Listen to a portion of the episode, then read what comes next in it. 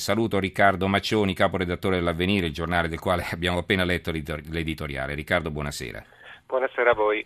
Allora, l'importanza di questo viaggio del Papa è stata eh, eloquentemente riassunta in questo articolo di fondo appena, del quale ho appena dato lettura. E quel che ti volevo chiedere però, insomma, è un viaggio che non era incominciato nel migliore dei modi. I, i turchi avevano addirittura preteso di leggere in anticipo i discorsi del Papa la, l'idea del Papa di andare in visita nei campi profughi è stata bocciata e quindi in sostanza gli è stato impedito questo, questa uscita dal protocollo. Allora.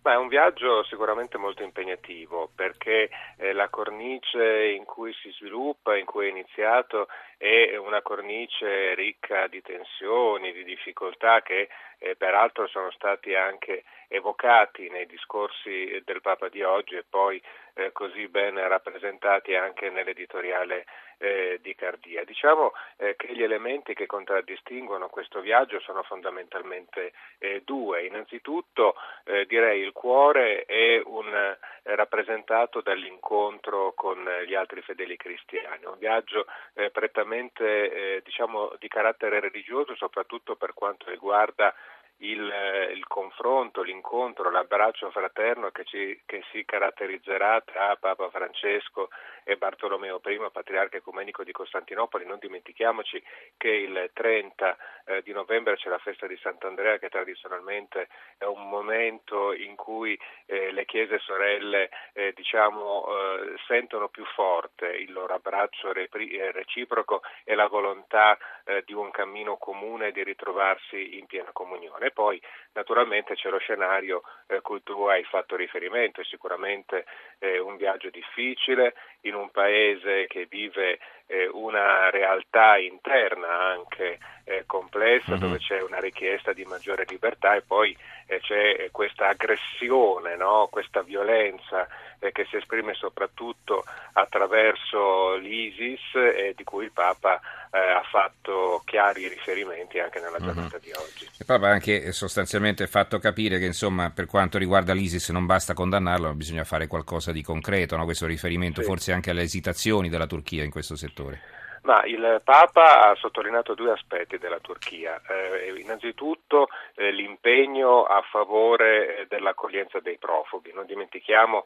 eh, che sono numerosissimi i profughi, soprattutto da, dall'Iraq e dalla Siria, eh, che si rivolgono alla Turchia. E poi ha ribadito un concetto che ha più volte espresso in altre occasioni, e non più tardi la scorsa settimana, nei giorni scorsi di ritorno dal viaggio a Strasburgo, quando ha ribadito come come eh, diciamo, si può fermare quello che ha definito l'aggressore ingiusto, ma eh, con il consenso della comunità internazionale e eh, soprattutto eh, sottolineando come la violenza non può essere l'unica arma eh, che va utilizzata. Allora in linea abbiamo anche Livio Caputo, opinionista del giornale, ma io lo ricordo come sottosegretario agli esteri del primo governo di Berlusconi nel 94, vero Caputo? Buonasera. Buonasera.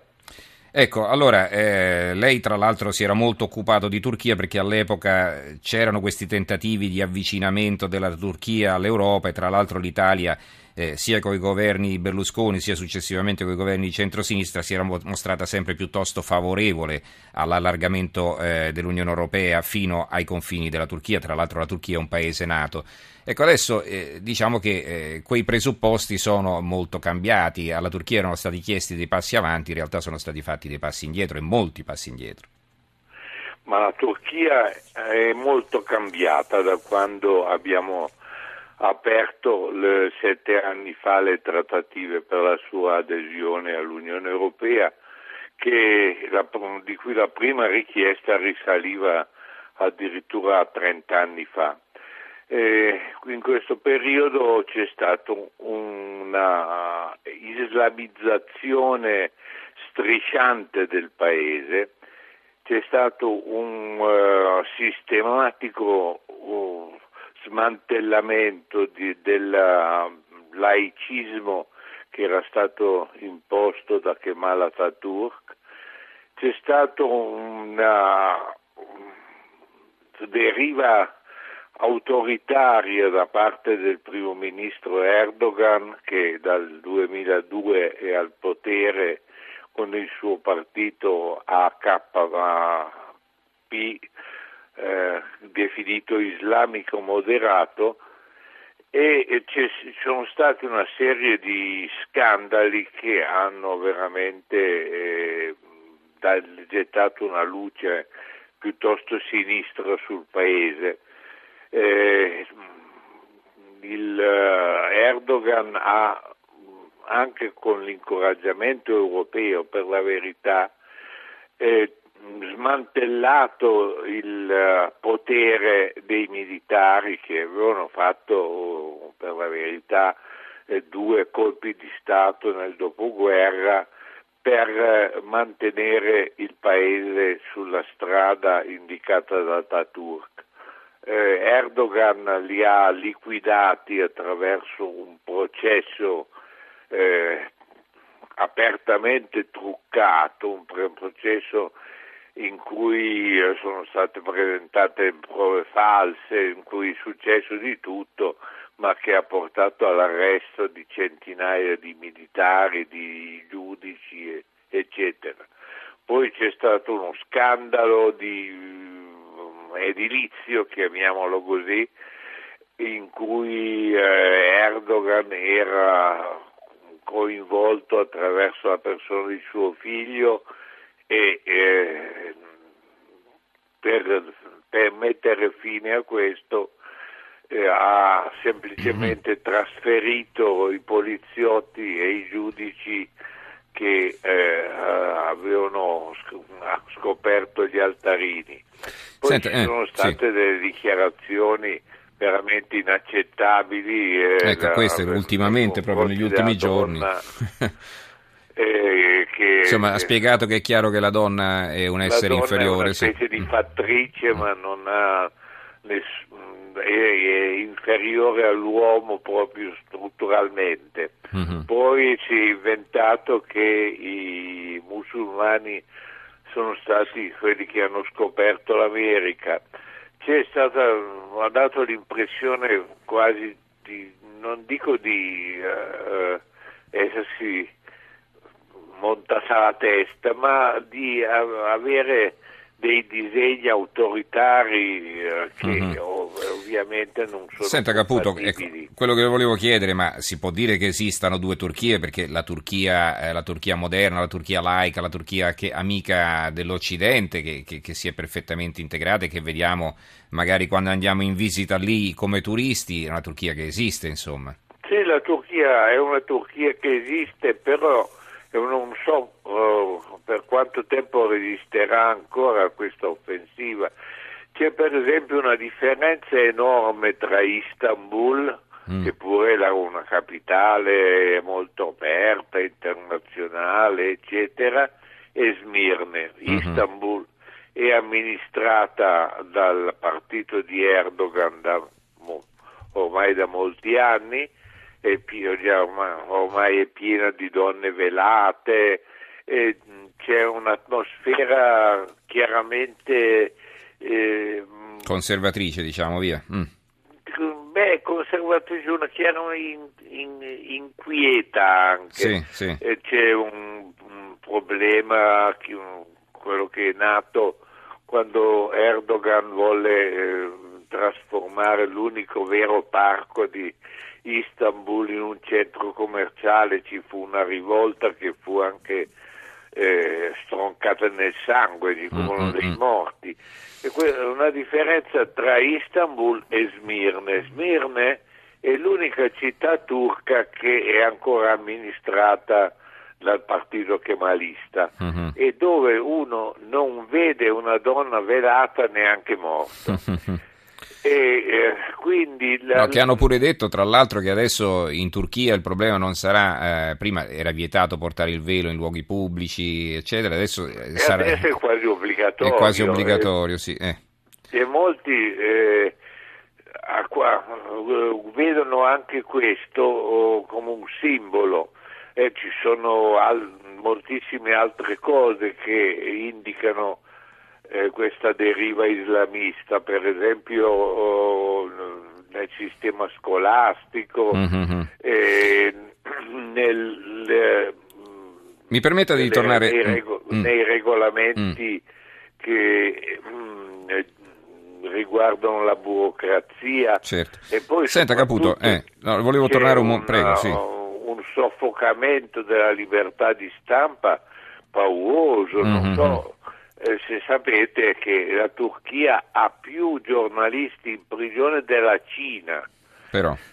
E... È insomma una realtà che comunque, eh, certo, è una realtà in evoluzione, ma in involuzione per la verità, perché poi il potere eh, di Ataturk, eh, sì scusate, il potere di Erdogan è saldissimo anche dopo la vittoria alle ultime elezioni dove si è imposto con quasi il 50% dei voti, quindi il consenso ce l'ha, magari si è parlato anche di brogli, però sostanzialmente insomma a chi gli sta dietro. E volevo tornare un momento a Riccardo Maccioni, caporedattore di Avvenire, e sì. chiedergli eh, invece quest'altra cosa. Insomma, ricordiamo che in passato anche molti preti eh, sono stati uccisi in Turchia. Eh, il fanatismo religioso, adesso lasciamo perdere l'attentatore del Papa che era turco e può essere stato un caso perché non sappiamo bene chi c'era dietro, chi l'ha organizzato, però insomma è, è un fatto che è anche difficile essere cristiani in Turchia, no Maccioni? Non c'è dubbio, in particolare si ricorda eh, gli assassini ai danni di Don Santoro e del, dell'arcivescovo eh, padovese che sono avvenuti molto recentemente nel 2006 e nel 2010. Sicuramente il fanatismo è una piaga eh, molto pericolosa. Il Papa eh, lo ha anche sottolineato quest'oggi, eh, non più tardi eh, di questa mattina ha ribadito come eh, ci debba essere proprio la costruzione di una pace solida eh, che parte dall'incontro e dall'impegno comune eh, per eh, diciamo, combattere quelle che sono violenze disumane, ha usato proprio eh, questa espressione rappresentata dai fondamentalismi e dai fanatismi. Solo un'educazione eh, religiosa che si fondi sul dialogo, sulla conoscenza reciproca, senza pregiudizi, può portare a questo. Allora ci scrive un ascoltatore, Simona, ah, un'ascoltatrice Simona da Savona, ho come l'impressione che negli ultimi anni ci sia stata una radicalizzazione, un'estremizzazione, quanto possono aver influito i conflitti.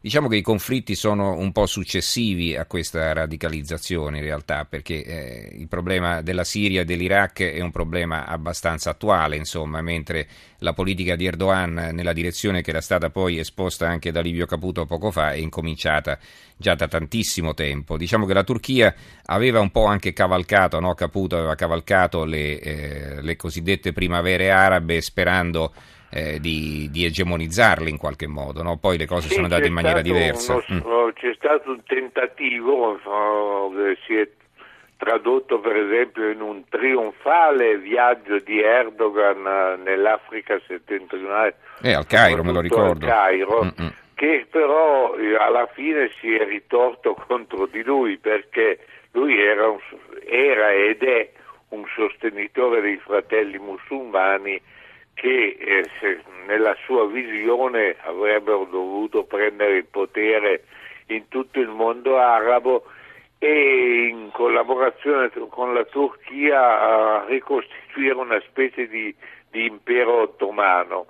Il risultato è che oggi la Turchia in realtà è isolata nel Medio Oriente, ha mhm. litigato uh-huh. con Israele con cui una volta era alleata, ha litigato con l'Egitto uh, che eh, eh, dopo sì, la deposizione dei fratelli musulmani certo. l'appoggio che aveva dato a Morsi ha litigato con i paesi del Golfo si ritrova come unici amici il Qatar e Hamas e adesso ha anche problemi con eh, la Nato stessa successo, mm. eh? e adesso ha problemi anche con la Nato no? anche per la sua resistenza a impegnarsi per esempio sul fronte di Kobane per aiutare i curdi, insomma, quindi quello è stata una problem- cosa vergognosa. Mm-hmm. Io l'ho paragonata al comportamento dell'Armata Rossa a Varsavia nel 1944 quando eh, i russi si fermarono sulla riva destra della Vistola in attesa che i tedeschi eh, soffocassero la rivolta di Varsavia in mm. cui erano come eh, massacrassero gli ebrei. I certo. nazionalisti polacchi uh-huh. che avrebbero potuto un giorno opporsi alla supremazia sovietica. Allora, eh, la Turchia chiede da tempo di entrare in Europa, la visita del Papa può aiutare a superare i conflitti con l'islamismo, ci domanda Rossella da Varese. Tu che ne pensi, Maccioni? Ma penso che eh, sicuramente la visita del Papa, il Papa arriva come pastore, non arriva naturalmente come eh, uomo politico, ci sono stati parecchi interventi, ricordiamo anche eh, Benedetto XVI, l'attuale emerito, che aveva speso parole per l'ingresso eh, della Turchia nell'Unione Europea, ricordiamo però che come è stato detto eh, poco fa da, da Caputo ci sono degli esami eh, che vanno superati e che al momento si è lontani eh, dal, eh, dal, superare. Ricordiamo anche che eh, in Turchia la comunità eh, cristiana e cattolica è molto piccola perché rappresenta circa meno dell'1% della popolazione i cristiani sono circa 53.000, mm-hmm. i cattolici sono circa 53.000, lo 0,07, quindi capite che eh, diventa anche eh, molto, molto, difficile, il dialogo molto difficile e naturalmente una presenza significativa. Il Papa va eh, in questa regione e in questo paese proprio a sottolineare come soltanto attraverso il dialogo si può crescere eh, diciamo reciprocamente nella comprensione e anche e soprattutto nella costruzione della pace, che è poi l'elemento fondamentale. Grazie allora Riccardo Maccioni, caporedattore di Avvenire, e a Livio Caputo, opinionista del giornale, già sottosegretario agli esteri del governo Berlusconi. Grazie a entrambi e buonanotte.